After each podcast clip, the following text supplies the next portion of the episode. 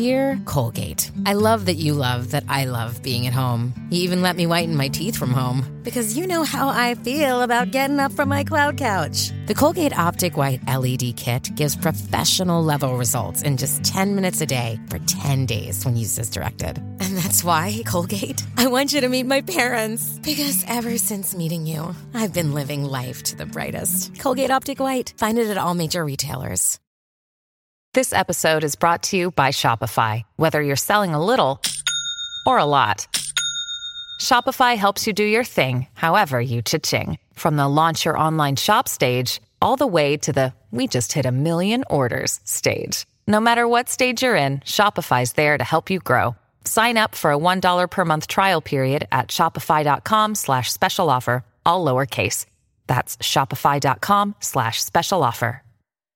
Hello, and welcome to the Daily Lowdown, your fix of everything in the world of celebrity, music, and entertainment news. Here's a quick word from me about La Roche Posay before we begin. I love the sunshine, but it's so important to protect my skin from sun damage. That's why I use La Roche Posay's Anthelios UV Mune 400 SPF 50 Plus Invisible Fluid. La Roche Posay is the number one dermatologist recommended brand in the UK, and their hero product is an absolute must have. It's super lightweight and blends into skin flawlessly, so I'm protected against UV rays without it melting my makeup or leaving a chalky residue. Head to Look Fantastic to get your hands on a bottle now. Hollywood is officially on hold after the Screen Actors Guild and American Federation of Television Arts unions began their strike action this week. After deliberations in Los Angeles, the unions commenced action after being disappointed that their demands for fair pay and labour were not met by industry executives and bosses. This had an immediate effect on the ground, including at the Oppenheimer premiere in London when lead actors Cillian Murphy, Emily Blunt, Matt Damon, Florence Pugh, and Robert Downey Jr. all staged a walkout and left the event early in solidarity. But before the stars left the black carpet, Hello had the chance to catch up with cast member Sir Kenneth Branagh, who told us how special it was to be part of Christopher Nolan's huge upcoming blockbuster. The privilege of working with the incredible ensemble of actors, with a master filmmaker on a on a, on a, on a subject that is both important historically, but also provides an amazing piece of cinema. So it's great storytelling, equally great media uh, from the master. Oppenheimer will be released on the 21st of July.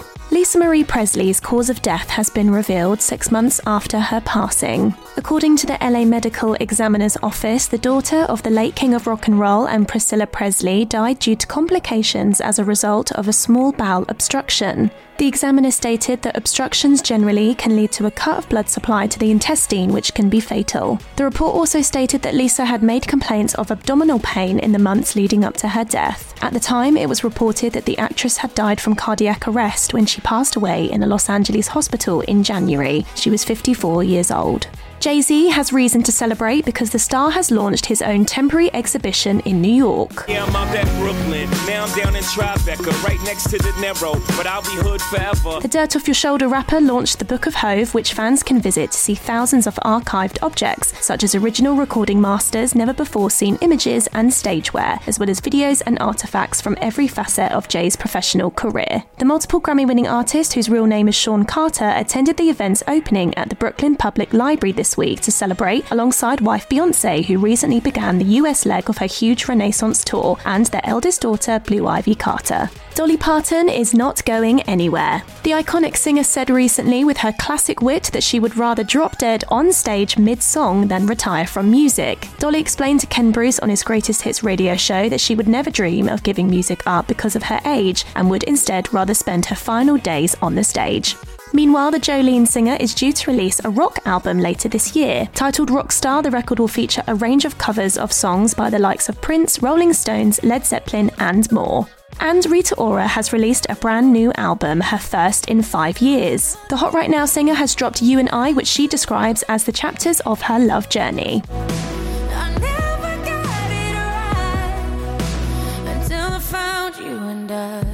Rita, who is married to Hollywood director Taika Waititi, said in a statement that You and I represents not just the man she loves, but her family, her mum, friends, and her fans, adding that the album has been like her diary of her life for the past two and a half years. The album features tracks such as Girl in the Mirror, That Girl, and Shape of Me, and it's available to stream now.